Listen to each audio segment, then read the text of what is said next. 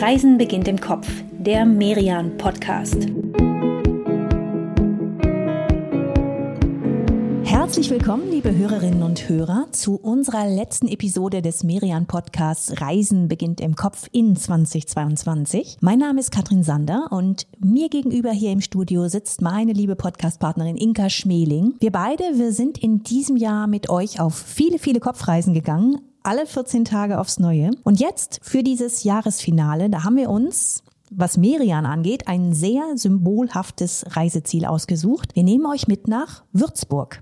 Ja, Würzburg war nämlich vor, ja, vor knapp 75 Jahren die allererste Stadt, der ein Hamburger Verleger namens Kurt Ganske eine Monographie gewidmet hat. Und das war dann der Auftakt zu einer Reihe, die er Merian nannte. Und dieses Magazin, Merian, das wird jetzt im kommenden Jahr, also 75, und für so einen stolzen Geburtstag, da haben wir jetzt einfach mal zum Einstieg ein paar extra prominente Geburtstagsgrüße zusammengetragen von Elvis Presley. Well, happy birthday to you. Happy birthday to you. Über Marilyn Monroe. Happy birthday to you. Happy birthday to you. Und natürlich Stevie Wonder.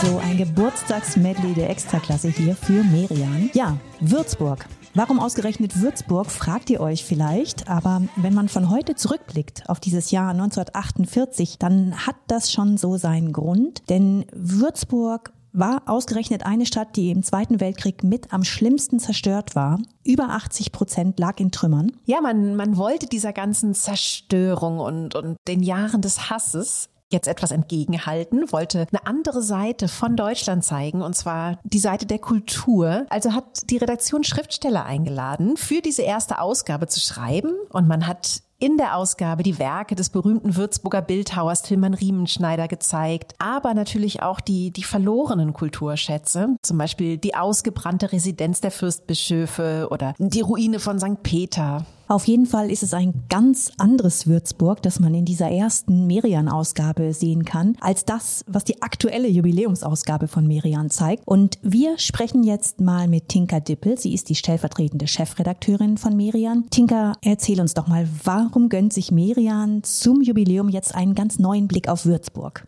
Für uns hat das jetzt einen schönen Bogen gespannt. Ne? Vor 75 Jahren startet diese Monographienreihe die damals ja auch ähm, quasi verlorene Schätze zeigte. Und ähm, in diesen 75 Jahren hat sich die Stadt komplett gewandelt, zum Teil neu erfunden. Und das gilt für das Magazin ja auch. Bei der ersten Ausgabe damals, da war Würzburg ja wie gesagt schwer zerstört. Tinka, du hast die Stadt ja jetzt für die Arbeit an dieser Jubiläumsausgabe wirklich gut kennengelernt. Was würdest du denn sagen? Was, was macht diese Stadt heute aus? Das ist eine Stadt, nun war ich auch im Sommer da, aber die wirklich wahnsinnig gerne draußen lebt. Sie hat ja den Main, der, der durch einen Teil der Stadt fließt und, und dort sehr, sehr eine große Bedeutung hat. Äh, sie hat die Weinhänge, die man eigentlich immer irgendwo in der, von irgendwo in der Stadt sieht. Ganz tolle Weinlagen, extrem steile Weinlagen. Sie hat ähm, diese, diese alte Geschichte und alte Kultur, das ist ja immer noch da mit der Residenz und der Festung.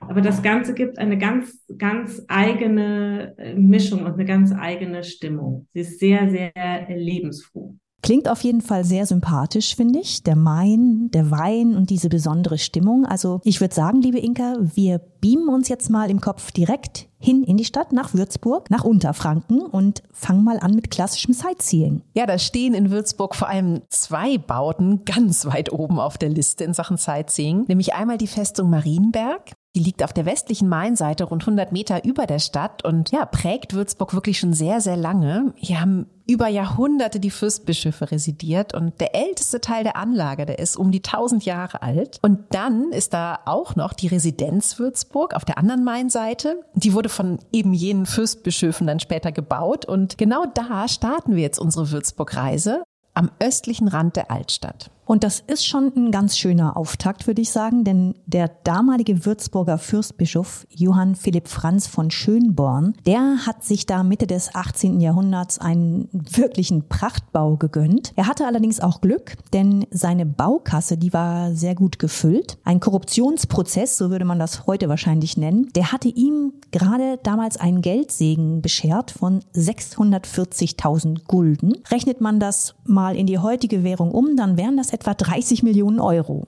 Okay, er brauchte auch wirklich ein bisschen Geld, denn für seine neue Residenz, da hatte er sich nichts Geringeres als Versailles als Vorbild genommen. Gut, er war ja nicht der Einzige damals, das war ja quasi schon gesetzter Ton, ne? Bauen ja. wie Versailles. Versailles war en vogue. Und auch der Fürstbischof, der wollte es drunter nicht machen. Was ich allerdings total spannend finde, also gerade für so einen ehrgeizigen Plan hat er jetzt nicht einen der großen Meister seiner Zeit beauftragt, sondern, ja, sondern einen noch ziemlich unbekannten Architekten, Balthasar Neumann. Eigentlich war der gelernter Glocken- und Geschützgießer aus Böhmen.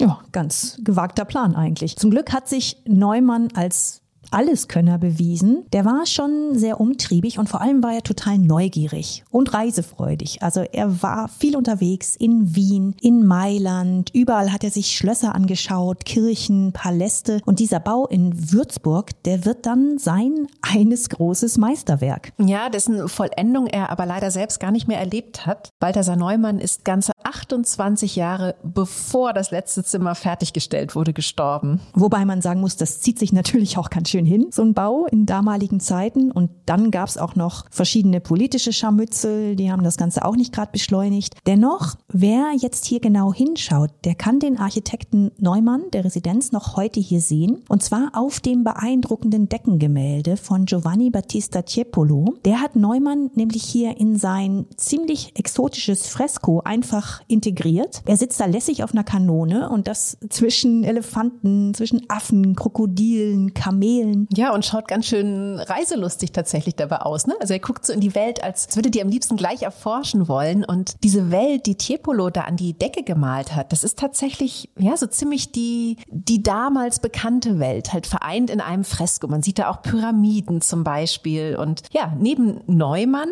ist Tiepolo damit wirklich der zweite große Gestalter der Residenz. Sich selbst hat er natürlich auch verewigt auf seinem Fresko. Er schaut allerdings ziemlich ernst, kann ja, man sagen. Genau, nicht ganz so reisefreudig. Und ja, er sitzt mitten im Getümmel, hat die Mütze im Nacken und äh, ist ja dadurch auch, auch noch ein Teil dieser Residenz heute. Ja, Tiepolo und Neumann, das sind ja, wenn man jetzt so sagen möchte, die beiden Gestalter der Residenz. Jetzt gucken wir mal auf die andere Seite, auf die Auftraggeber, die Geldgeber. Und lass uns die auch noch mal kurz vorstellen, denn die Fürstbischöfe, das sind sie ja, die haben Würzburg über Jahrhunderte extrem stark geprägt. Ab Mitte des 12. Jahrhunderts regieren sie die Stadt und zwar nicht nur eben als Geistliche, als Bischöfe, sondern auch als weltliche Herrscher. Und diese Doppelrolle die birgt ziemlich viel Macht. Ja, aber diese Macht, die scheint sich der erste dieser Fürstbischöfen ziemlich ergaunert zu haben, wie Historiker heute sagen. Er war nämlich eigentlich nur, also nur Bischof der Stadt, legte dem damaligen Kaiser Barbarossa aber dann, ja, so, so ein paar Urkunden vor, die beweisen sollten, dass er neben dem Geistlichen eigentlich auch das weltliche Recht in seinen Händen hat. Und Barbarossa glaubte diesen Urkunden. Er stellte ihm dann eine neue und ja, da hat er dann sein goldenes Kaisersiegel drauf und machte damit quasi diesen, diesen Schwindel überhaupt erst amtlich. Ja, und damit legal, ne? Aber gut, Barbarossa scheint tatsächlich auch sowieso ein Fable für Würzburg gehabt zu haben. Er hat hier in der Stadt seine zweite Hochzeit gefeiert, mit mehr als 500 Gästen übrigens und tagelang war also eine riesen, riesen Party. Und dieses goldene Siegel des Kaisers, das gab quasi den Startschuss für die fast 700 Jahre lange Herrschaft der Fürstbischöfe hier in Würzburg. Und die traten erst 1802 ab, also mit der Säkularisierung unter Napoleon. Ja, ist nicht so, dass die Würzburger Bürger das immer so gut fanden, diese ganzen 700 Jahre lang. Es gab zwischendurch wirklich auch das ein oder andere Kräftemessen zwischen den Bürgern und den Herrschern. Und einmal Mitte des 13. Jahrhunderts, da waren die Menschen hier so erbost über, ja, über die Steuern, über den Zehn, über die Frondienste, dass sie den damaligen Fürstbischof fast gelüncht hätten. Der konnte noch so gerade eben fliehen, hat sich dann in die Festung Marienberg verzogen. Ja, und sich dann da verschanzt, kann man sagen. Und er und seine Nachfolger, die sind dann da ja auch geblieben bis zum Bau der Residenz eben. Und dieser Streit damals, das war ihm bei weitem nicht der einzige Vorfall. Dennoch, man muss sagen, mit der Festung und der Residenz haben die Fürstbischöfe der Stadt zwei Bauten hinterlassen, die bis heute überdauert haben und die echte Wahrzeichen der Stadt geworden sind. Also must-sees für alle, die zum ersten Mal nach Würzburg kommen. Ja, und es gibt noch einen Ort, den solltet ihr unbedingt besuchen, den auch die Fürstbischöfe haben erbauen lassen und der heute der, ja, der totale In-Spot dieser Stadt ist. Welcher das ist, das erzählen wir euch nach einer kurzen Pause in ein paar Sekunden. Also bleibt dran, bis gleich. Diese kurze Pause möchten wir nutzen, um euch einen anderen Reisepodcast vorzustellen, und zwar die Reihe Hör mal, wer da reist. Darin interviewt Moderatorin Claudia Linzel Menschen, die im Reiseland Nordrhein-Westfalen jeweils für ein ganz besonderes Thema stehen. Und diese Themen sind wirklich immer sehr unterschiedlich. Da ist für jede und für jeden von euch was dabei. Ob ihr nun mit der Familie das Sauerland erkunden wollt oder im Teutoburger Wald bei einer echten Gräfin entspannen oder nachts in der Eifel die Sterne bewundern oder auf dem Fahrrad durchs Ruhrgebiet streifen wollt. Die Gäste dieser Reihe, die bringen immer ganz verschiedene Ideen mit für eine Reise durch Nordrhein-Westfalen. Und es kommen immer noch neue Ideen dazu, denn an jedem ersten Freitag im Monat gibt's eine neue Folge von Hör mal, wer da reist. Ihr findet alle Episoden der Reihe auf den gängigen Podcast-Plattformen. Hört rein, viel Spaß dabei. Da sind wir wieder, zurück in Würzburg. Und neben der Geschichte und neben so Prachtbauten wie der Festung und der Residenz gibt es noch etwas, was Würzburg wirklich ausmacht, also was, was so richtig in der DNA dieser Stadt steckt. Das hat ja auch Tinka Dippel, stellvertretende Chefredakteurin von Merian, vorhin schon gesagt. Würzburg hat eine wirklich enorm große Lebensfreude. Man lebt hier sehr gerne draußen, man genießt die tollen Weine, die hier direkt am Rand der Altstadt wachsen. Tinker, an welchem Ort kann man denn diese, diese Lebensfreude besonders gut miterleben? Hast du da einen Tipp für uns? Es gibt einen Ort in Würzburg, wo man all das, wo sich all das vereint. Äh, ich würde jetzt gerne einen total geheimen Ort nennen, aber das ist es nicht. Es ist quasi der zentrale Ort, wo es wo jeder automatisch hingeht und das würde ich auch jedem raten, das ist die alte, alte Mainbrücke. Die ist, ist eine ganz schöne, wirklich alte Brücke und im Zentrum auch so der einzige Weg nach wie vor über den Main. Und ähm, dort hat sich in den letzten wohl 20 Jahren so eine, eine Open-Air-Weintrinkkultur etabliert. Also man trifft sich dort zum Brückenshoppen und ähm, das gerne auch unter der Woche schon so ab elf, zwölf.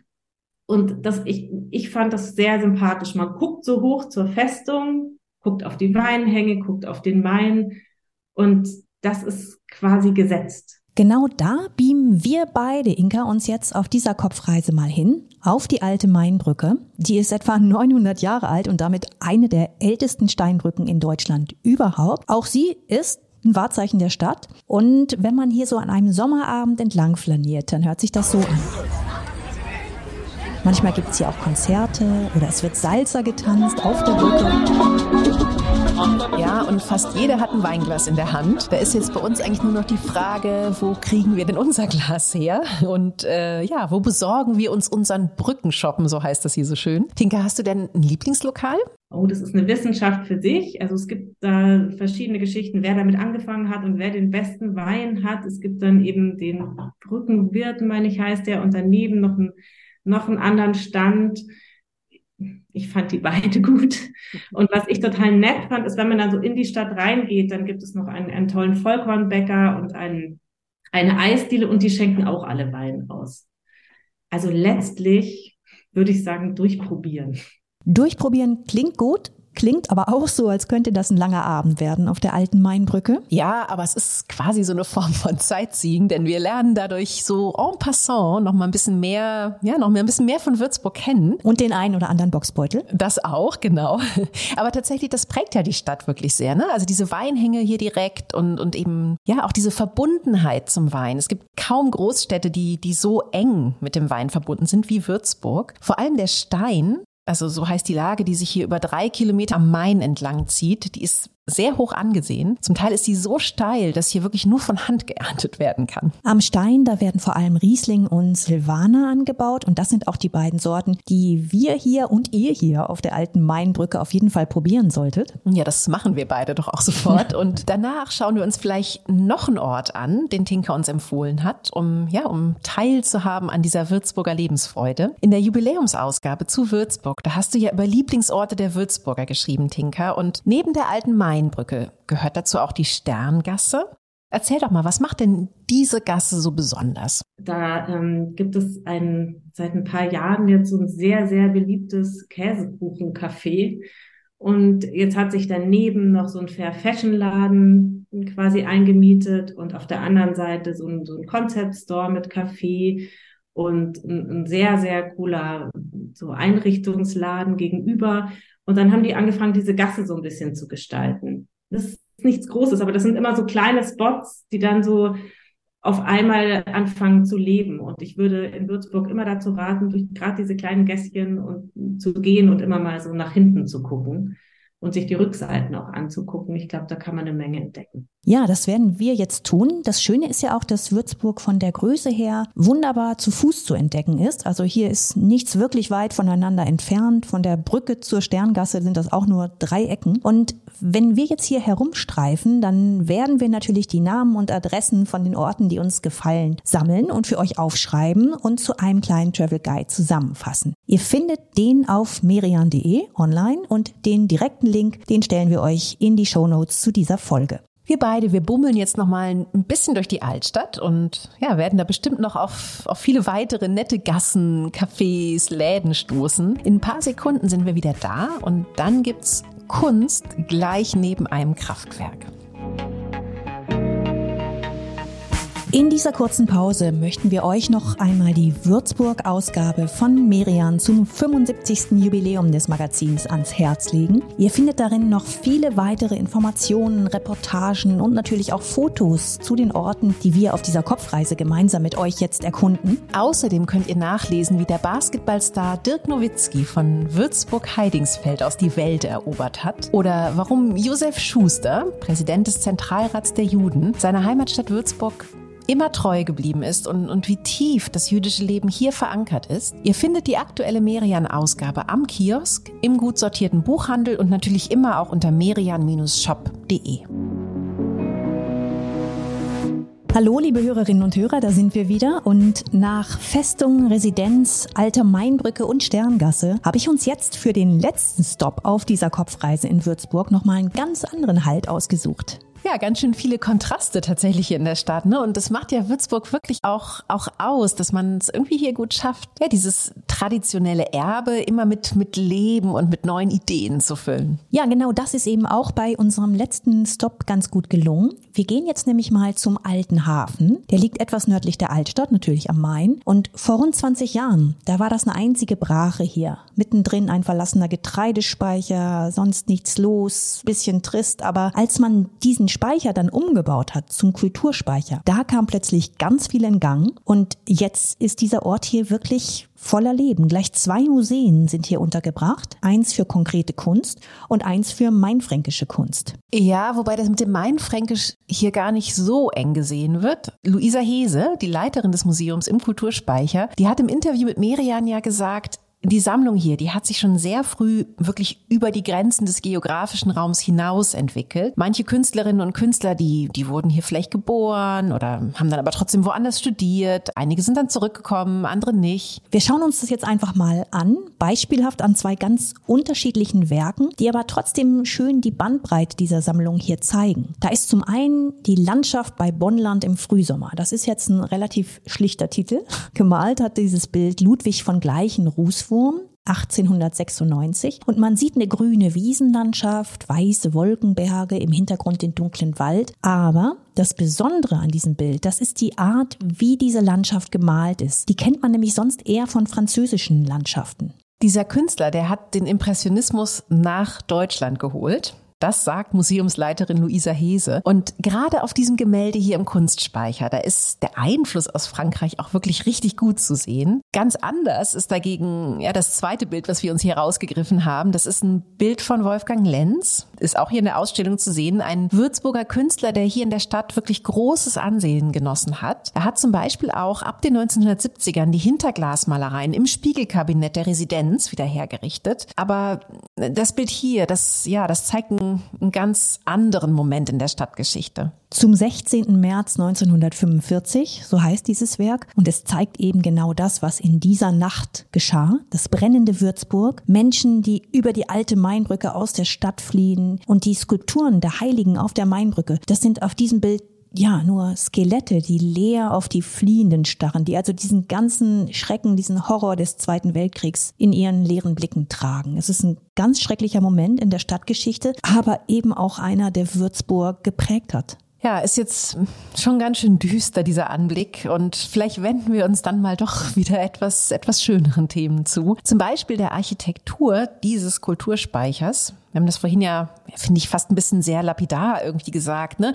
Dass es ähm, ja ein alter Getreidespeicher war aus dem Jahr 1904. Aber ja, was die beiden Architekten, das sind übrigens zwei Brüder, was die aus diesem Getreidespeicher gemacht haben, das ist schon echt ein, ein ziemlicher Hingucker. Sie haben nämlich eigentlich nur die Fassade erhalten. Innen alles komplett entkernt und gerade im Foyer, ne, wenn man hier so reinkommt und ja, dann nach oben guckt, dann, dann ist das so ein richtiger Wow-Moment. Man sieht über drei Etagen, also vom Boden bis unters Dach, die alten Eichenbalken, die sind alle freigelegt und das sind die, die früher die Geschosse hier getragen haben. Die beiden Brüder, die haben aber auch angebaut, die haben das Gebäude also verlängert, kann man sagen. Und dabei ziemlich clever darauf geachtet, den jeweiligen Farbton am historischen Gebäude auch in dieser Fortsetzung weiterzuführen. Das heißt, die quer angebrachten Lamellen im Neubau, die bestehen unten aus Muschelkalk und oben aus Sandstein und ja, das ist ganz dicht dran am Original. Und das Heizkraftwerk hier nebenan, das ist übrigens noch im Betrieb, das haben die Architektenbrüder auch noch verschalt. Das trägt jetzt auch so Lamellen. In dem Fall sind die aber aus Kupfer und damit ist hier so ein richtig, ja, so ein richtig cooles Gesamtensemble entstanden, das wirklich auch, also neben tollen Ausstellungen immer wieder besondere Events hat. Im, Im, Sommer zum Beispiel, im Juli und im August, den Hafensommer und damit wirklich so ein, ja, so ein richtiger Anziehungspunkt geworden ist für die Stadt. Mhm. Und da kommen wir wieder zur Lebensfreude, denn die Würzburger, die haben den schon sehr, ja, eingemeindet. Ne? Für uns ist das ein schöner Ort, um Adieu zu sagen, finde ich. Denn man sieht hier am Alten Hafen diese Kombi aus alt und neu richtig schön. Diese Offenheit, die Würzburg auch ausmacht und die Kreativität. Und weil das ja unsere letzte Folge in 2022 ist, Inka, legen wir mal einen sentimentalen Abschied hin, oder? Should old acquaintance be forgot and never brought to mind Should old acquaintance be forgot in the days of old Lang Syne? Du meinst, wo wir mit Elvis Presley und Marilyn Monroe angefangen haben, da fehlt uns eigentlich nur noch Rod Stewart. ja, genau. Und ich finde, das passt auch zu dieser letzten Folge dieses Jahres. Das war ja ein außergewöhnliches Jahr, ein herausforderndes Jahr für uns alle. Und ich kann sagen, dass diese Podcast-Reisen zumindest für mich immer ein richtiger Lichtblick waren. Wie ist es bei dir? Ja, total. Es hat echt super viel Spaß gemacht mit, mit dir und mit unseren Hörerinnen und Hörern hier immer uns mal so kurz aus, ja, aus dem Alltag rauszubeamen an ja echt sehr, sehr schöne und immer sehr, sehr unterschiedliche Orte. Also ja, ich bin schon gespannt drauf, wo es nächstes Jahr alles so hingeht, aber bin auch irgendwie optimistisch für 2023. Auf jeden Fall. Ne, das wird, glaube ich, das Jahr der, der schönen Reisen. Und ja, vielleicht können wir auf jeden Fall zum, zum Ausblick schon mal sagen, was das erste Ziel in 2023 auf unserer Podcast-Kopfreise sein wird. Das machen wir gerne. Wir nehmen euch nämlich mit nach Stockholm und wir hoffen, ihr seid dann wieder mit dabei. Bei Reisen beginnt im Kopf, wenn wir in die Hauptstadt inmitten der Scheren fahren mit euch. Jetzt wünschen wir euch erstmal einen guten Rutsch. Kommt sicher und mit viel Vorfreude und Zuversicht rein in das neue Jahr 2023. Passt auf euch auf und alles Gute.